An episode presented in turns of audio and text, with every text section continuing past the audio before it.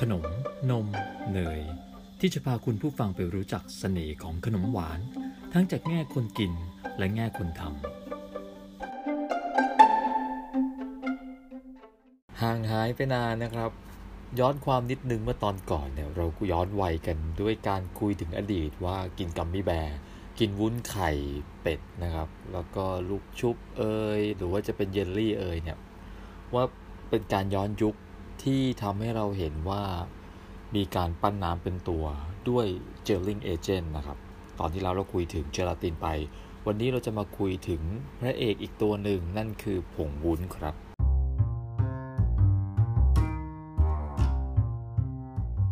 สวัสดีครับ คุณกำลังฟังพอดแคสต์ ขนม นม เนย โดยบอลคิดหาน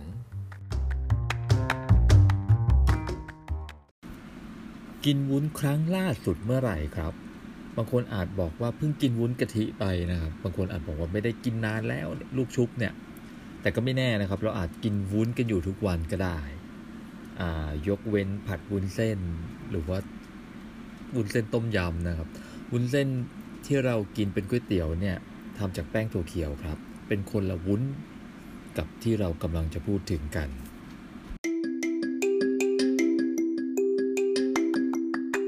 ผงวุ้นมีชื่อภาษาอังกฤษว่าอากาอากาทำมาจากสาหร่ายสีแดงครับ ค้นพบโดยนักเคมีชาวฝรั่งเศส เชื่อไหมครับว่านอกจากการทำวุ้นกะทิใบเตยลูกชุบที่เราคุ้นเคยแล้วเนี่ย วุ้นจากสาหร่ายนี่นะครับ เป็นที่นิยมกันอีกหลายวงการทีเดียว อุตสาหกรรมจุลชีววิทยานะครับ ก็ใช้เพาะเลี้ยงเนื้อเยื่อ เลี้ยงเซลล์ผลิตจุลินทรีย์หรือแม้แต่เป็นแหล่งอาหารของต้นพืชนะครับ เวลาเขา พอเลี้ยงเนื้อเยื่อต้นกล้วยไม้เอ่ยอะไรเอ่ยเขาก็จะเอาต้นอ่อนนะครับหรือเซลล์เนี่ยไปฝังไว้ในวุ้นนะครับ ก็คือเป็นอาหารให้ต้นพืชนั่นเองนะครับ พอมันโตได้ระดับหนึ่งเนี่ยงอกมาเป็นใบหรืออะไรเงี้ยเขาค่อยแยกเอาไปปลูกต่างหากหรือเนื่องจากผงวุ้นเนี่ยทำจากสาหร่ายนะครับ จึงมีกากใยสูง วงการอุตสาหกรรมเวชภัณฑ์เนี่ย ก็จะเอาไปใช้เป็นยาระบายนะครับ เนื่องจากว่าคุณสมบัติอีกตัวหนึ่งของผงวุ้นเนี่ยก็คือช่วยให้การบีบรัดลำไส้นะครับเป็นปกติ หรืออย่างปลอกแคปซูลยาที่ที่เรา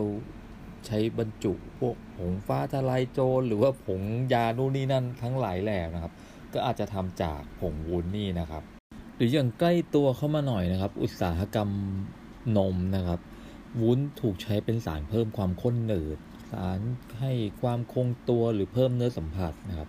หรือเพิ่มความสามารถในการแขวนลอย หรือที่เรารู้จักกันในนามว่า emulsify นะครับ ของส่วนผสมที่เติมลงไปในนมนะครับ เช่นนมช็อกโกแลตนะครับ ก็จะได้ไม่แยกชั้นนะครับ ก็จะเห็นเป็นเนื้อสีเดียวกันตลอด มีแค่ตกตะกอนจากผงโกโก้บ้างเล็กน้อยนะครับ หรือใส่ในไอติมเพื่อให้เป็น สารคงตัวนะครับทำให้ไอติมละลายช้าลงเป็นต้น จะว่าไปวงการอาหาร ก็มีการใช้วุ้นเติมลงไปในเนื้อสัตว์นะครับ เพื่อเพิ่มการอุ้มน้ำและลดการเหี่ยวย่นนะครับ จะใส่ไปยังไงเนี่ยผมไม่แน่ใจนะครับหรือใส่ในปลาที่บรรจุในกระป๋องนะครับ เพื่อป้องกันเนื้อปลาเสียหายระหว่างการขนส่ง และเป็นส่วนผสมของอาหารลดความอ้วนหลายประเภท เนื่องจากมันเป็นมันมีกากใยเยอะนะครับ หรือเวลาต้มเนี่ยใช้ดักจับตะกอนของเหลวนะครับ อย่างในวงการบรูวิ่งเนี่ยก็จะใช้ในเบียร์ในไวน์หรือน้ำผลไม้นะครับ เพื่อให้พวกฟองหรืออะไรพวกนี้มันเซตตัวนะครับ แล้วก็ช้อนออกง่ายนะครับ ตรงนี้ต้องบอกก่อนเลยว่ายังไม่เคยลองต้มเบียร์นะครับ เลยไม่แน่ใจว่าเขาใช้วุ้นมากน้อยแค่ไหน คือเคยอ่านเจอของบรรดานักเลงเบียร์ครับว่าเขาใช้เจลาตินกันนะครับเป็นหลัก แต่วุ้นก็น่าจะมีคุณสมบัติตรงนี้พอเหมือนกันนะครับ เพราะว่ามันเป็นเจลลิงเอเจนต์ตัวหนึ่งเช่นกันครับ ในวงการขนมแน่ละเราคุ้นกับวุ้นนานาชนิดอยู่แล้วนะครับ แต่ก็ยังมีคุณสมบัติอย่างอื่น ๆ เช่น เมื่ออยู่กับน้ำตาลช่วยให้น้ำตาลตกผลึกช้าลง ช่วยให้ฟองอยู่ตัว หรือแม้แต่พวกเกรสหรือไอซิ่งที่ใช้แต่งหน้าเค้กนะครับ ไม่ละลายง่าย เพราะวุ้นช่วยจับโมเลกุลน้ำเอาไว้ ขนมที่ทำจากวุ้นในชาติต่างๆเนี่ยเราก็จะเจอมากมายนะครับ โดยเฉพาะแถบ Southeast Asia นะครับ อย่างในไทยเราเนี่ยก็จะมีวุ้นสารพัดสีนะครับ จะเป็นวุ้นใบเตยวุ้นกะทิวุ้นสายรุ้งอะไรก็ตามนะครับ หรือวุ้นกรอบนะครับ ก็จะทำจากผงวุ้นเช่นกัน ลูกชุบนี่ ถ้าฟังชื่อผิวเผินอาจจะเอ๊ะชุบอะไรชุบสีหรือเปล่านะครับเออจริง ๆ ลูกชุบเนี่ยมาจากคำว่าชุบวุ้นนะครับ เพราะฉะนั้นก็คือวุ้นก็เป็นที่มาของชื่อขนมตัวนี้เหมือนกันเเค้กช็อกหน้านิ่มนะครับในบ้านเราหลายสูตรก็จะใช้ผงวุ้นเป็นหลักนะครับ เพื่อให้หน้ามันดึกๆนะครับ ที่ญี่ปุ่นมีวากาชิแล้วก็มีกันเต็นนะครับกันเต็นนี่ก็จะเป็นแนววุ้นแข็งๆหน่อยหนึ่งนะครับผมเคยดูรายการทีวีนะครับที่ญี่ปุ่นเนี่ยเขาก็จะมีแข่งขันทำกันเต็นที่เป็นเรื่องราวนะครับ แทบจะเป็นงานศิลปะชนิดหนึ่งเหมือนกันก็คือบางคนก็จะแกะสลักปั้นขนมปั้นถั่วบดอื่นๆนะครับ แล้วก็ไปวางเรียงในในวุ้นนะครับ ก็ก่อนที่มันจะเซตตัวเนี่ยก็จะมีเวลาจัดนู่นจัดนี่หน่อยหนึ่งนะครับ แต่ทั้งนี้ทั้งนั้นก็ก็ต้องใช้เวลาเร็วพอสมควรนะครับ พอวุ้นเสร็จปุ๊บเนี่ยเขาก็จะแกะออกจากพิมพ์นะครับ แล้วเอามาวาง เพื่อโชว์เรื่องราวที่เป็นภาพที่คนทำขนมต้องการจะสื่อนะครับหรืออย่างในฟิลิปปินส์ครับก็จะมีฮาโลฮาโลนะครับซึ่งผมเปรียบเทียบกับรวมมิตรบ้านเรานะฮะแต่ของเขาเนี่ยเครื่องจะเฟื่องฟู เครื่องมันจะฟูมากก็คือมีทั้งคล้ายๆเต้าส่วนนะครับเป็นถั่วเขียวเลาะเปลือก ต้มหวานหรือจะเป็นถั่วเขียวเลยก็ได้นะครับ แล้วก็จะมีเม็ดบัวก็ได้หรือไม่มีก็ได้ แล้วก็จะมีวุ้นนะครับที่ทำจากผงวุ้นพวกนี้แล้วก็มีไอติมก็ได้นะครับ ไอติมส่วนใหญ่ก็จะทำจากมันม่วงนะครับก็สนุกมาก หรือจะเป็นกุลมานนะครับ กุลมานก็จะเป็นเค้กวุ้นนะครับ ซึ่งบางทีเราก็จะเจอแบบใส่นมนะครับ ใส่เนื้อผลไม้ก็จะแนวแนวเค้กเยลลี่บ้านเรานะครับ นอกจากนี้นะครับก็ยังมีมัชเมลโล่มีพุดดิ้งมีขนมอีกหลายตัวนะครับ หรือแม้กระทั่งแยมในรัสเซียนะครับ ก็จะใช้ผงวุ้นแทนเพกตินนะครับเอ่อตรงนี้เนี่ยเนื่องจากว่าเจลาตินนะครับ เป็น gelling agent ที่ทำจากสัตว์เพราะฉะนั้นเนี่ยคนกินมังสวิรัติก็ดี หรือคนกินเจก็ดีเนี่ยก็จะหาทางเลือกอื่นๆนะครับ ที่มาใช้ทดแทนเจลาติน มาร์ชเมลโล่เนี่ยก็จะเป็นอีกตัวอย่างหนึ่งที่เขาใช้ผงวุ้นมาแทน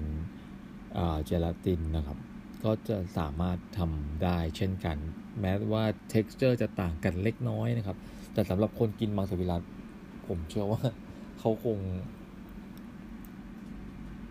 รู้สึกดีอะที่มีอะไรทดแทนเจลาตินนะครับ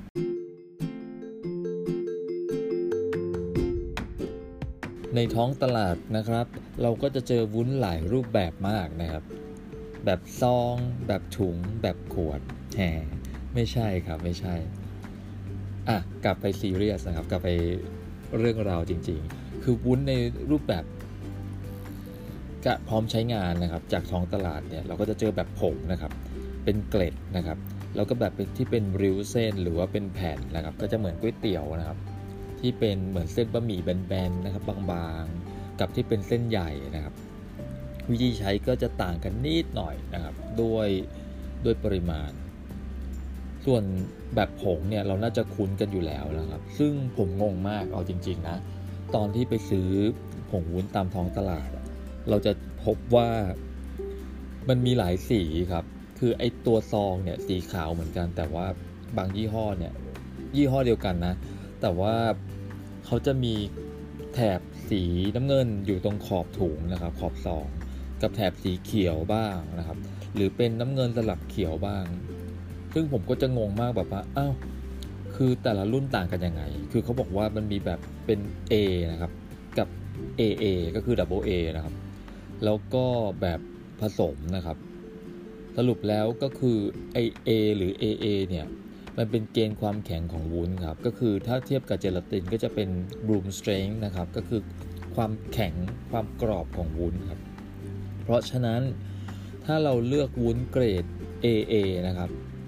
มาต้มเทียบกับเกรด A เนี่ย เมื่อด้วยปริมาณน้ำเท่ากัน เมื่อวุ้นเซตตัวแล้วเนี่ย เกรด AA วุ้นจะแข็งกว่าครับ แต่เซตเร็วกว่าไหมนี่ไม่แน่ใจนะครับ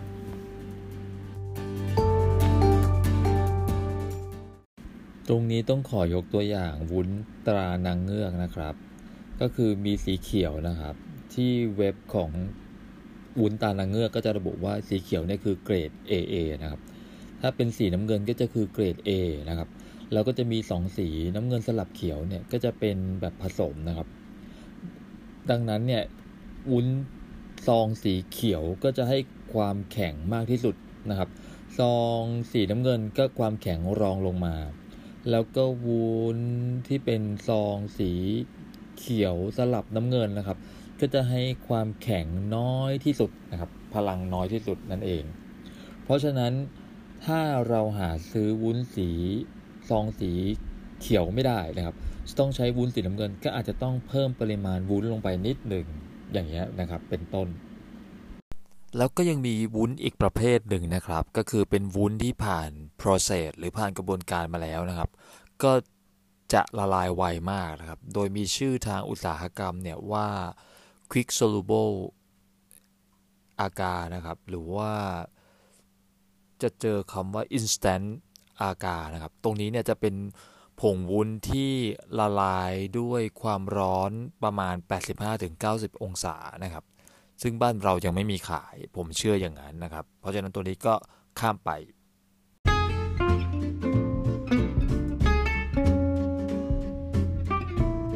วิธีใช้นะครับ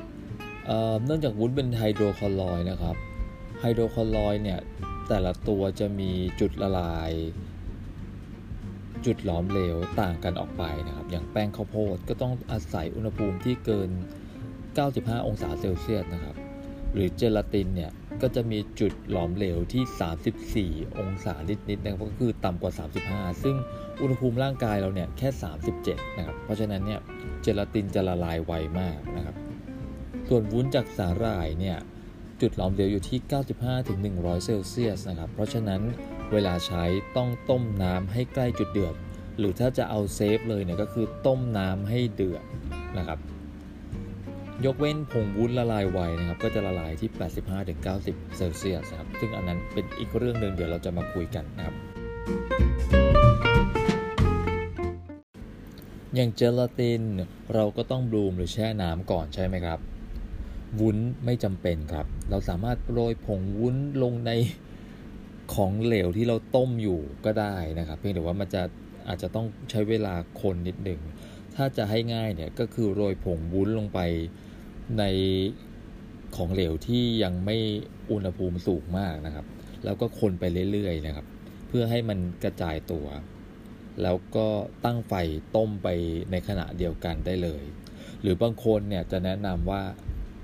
ให้แช่ผงวุ้นกับน้ำไว้ก่อน ให้มันดูดน้ำเหมือนเจลาตินไว้ก่อนนะครับสักประมาณ 10 นาทีถึง 15 นาทีนะครับ ตรงนี้เนี่ยก็จะช่วยให้วุ้นมันอุ้มน้ำไว้ระดับหนึ่งนะครับ แล้วก็พอถึง อุณหภูมิ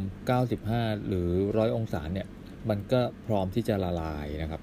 ปนไปกับน้ำที่เหลือนะครับ แล้วเขาบอกว่าวิธีนี้เนี่ยวุ้นเมื่อเซตตัวแล้วมันจะไม่คายน้ำนะครับ ซึ่งผมยังไม่ได้ทดลองนะครับ ปกติเวลาผมทำวุ้นสมัยก่อนเนี่ย ผมก็จะโรยลงไปแล้วก็ตั้งไฟเลย เลยไม่แน่ใจว่าใช้น้ำเยอะหรือว่าทำปริมาณมากหรือเปล่า ก็มันจะใช้เวลาประมาณ 10-15 นาทีอยู่ดี ก็กว่าอุณหภูมิจะถึง 95 องศาวุ้นมันก็ดูดน้ำไปเรื่อยๆนะครับ แต่ถ้าเกิดใครที่ทำน้อยเนี่ยอาจจะพบว่า เอ้ยวุ้นยังดูดน้ำไม่ทั่วเลยน้ำเดือดแล้วอะไรเงี้ยนะครับ ก็อาจจะเจอวุ้นเป็นตากบได้ก็คือวุ้นที่อยู่ข้างนอกเนี่ยดูดน้ำไปแล้ว แต่ว่าข้างในยังเป็นก้อนๆอยู่นะครับ วิธีเช็คนะครับก็คือ ยกช้อนหรือยกทัพพีขึ้นมานะครับ ดูดูของเหลวที่เคลือบช้อนอยู่นะครับ ว่ามันจะมีเกล็ดเป็นจุดๆๆๆๆไหมนะครับ ถ้าไม่มีก็แสดงว่าวุ้นละลายได้ที่แล้ว แต่ถ้าไม่งั้นผมอยากให้เช็คที่อุณหภูมิมากกว่านะครับว่า เกิน 95 องศาไหมนะครับ ปลอดภัยกว่า ข้อควรระวังเวลาต้มวุ้นนะครับ ก็คือต้องต้มให้อุณหภูมิเนี่ย สูงเกิน 95 นะครับ ไม่งั้นเนี่ยวุ้นไม่ละลายเเพราะฉะนั้นจะบอกว่าอะไรดี เพราะฉะนั้นก็คือต้มให้เดือดเพื่อความสบายใจนะครับ ว่าละลายแน่นอนดีกว่า แล้วก็ควรจะคนไปด้วยนะครับแบบเกล็ดนะครับใครที่ใช้เนี่ยหรือว่าอยู่ประเทศอังกฤษเนี่ยก็จะเจอบ่อยนะครับแบบเกล็ดเนี่ยต้องใช้เยอะกว่าแบบผงประมาณ 3 เท่านะครับ เช่น สูตรนี้ใช้ผงวุ้น1ช้อนชา ถ้าเราใช้แบบเกล็ดเราก็ต้องใช้ประมาณ 1 ช้อนโต๊ะนะครับ ก็คือ 3 ช้อนชานั่นเองนะครับ ก็จะได้ความเซตหรือว่าความแข็งของวุ้นที่ระดับเดียวกัน ส่วนวุ้นเนี่ยถ้าเราตั้งทิ้งไว้นะครับ มันจะเซตตัวได้เองนะครับ ในขณะที่เจลาตินเนี่ยต้องอาศัยอุณหภูมิต่ำกว่า 20 องศาลงไปนะครับ ซึ่งบ้านเราเนี่ยต้องรอ ต้องรออะไรฤดูหนาวเท่านั้นนะครับ ในกรุงเทพเนี่ย แต่ถ้าไม่งั้นก็อยู่ต่างจังหวัดก็อาจจะมีบ้างนะครับ ที่อุณหภูมิต่ำกว่า 20 องศาลงไปนะครับวุ้นเนี่ยมันเซตตัวที่อุณหภูมิระหว่าง 32ถึง45 องศาเซลเซียสนะครับ ถ้าอุณหภูมิต่ำกว่านี้นะครับก็เสร็จไวขึ้นนะครับ ดังนั้นเนี่ยพูดง่ายๆ คือเซตที่อุณหภูมิห้องออความเป็นกรดนะครับ หรือค่า pH เนี่ยก็มีผลต่อการเซตตัวของวุ้นครับ เคยทำวุ้นที่เป็นน้ำสับวรสนะครับ ออกมาเนี่ยมันจะไม่ได้เป็นวุ้นกรอบ คือมันมันจะเป็นเหมือนเราใส่เจลาตินลงไป มันก็จะเด้งๆดึงๆนะครับเอ่อแล้วก็ไม่เกาะตัวกันด้วยนะครับ เพราะฉะนั้นเนี่ยอาจจะต้องเติมเจลลิ่งเอเจนต์ตัวอื่น หรือว่าเพิ่มปริมาณวุ้นลงไปนะครับ ซึ่งไม่ได้ทดลองระดับลึก แล้วเพราะฉะนั้นตอบไม่ได้ว่า พิ่มลงไปปริมาณเท่าไหร่นะครับหรือปริมาณน้ำตาลนะครับที่ใส่ลงไปในขนมเราเนี่ยก็มีผลต่อการเซตตัวของวุ้นครับ ยิ่งน้ำตาลมากวุ้นก็จะยิ่งแข็งขึ้นนะครับ เพียงแต่ว่ามันจะมีผลด้านอื่นกับวุ้นเหมือนกันนะครับ จะเห็นว่านะครับความเป็นกรดนะครับมีผลต่อการเซตตัวของผงวุ้นและเจลาตินนะครับ ทีนี้ถ้าเราต้องการทำอาหารที่มีรสเปรี้ยวมากๆนะครับ แล้วต้องการให้เซตตัว เราควรใช้อะไรแทนเจลาตินกับผงวุ้นดี เพกตินคือคำตอบครับ พบกับเพกตินได้ในตอนหน้าสำหรับวันนี้ สวัสดีครับ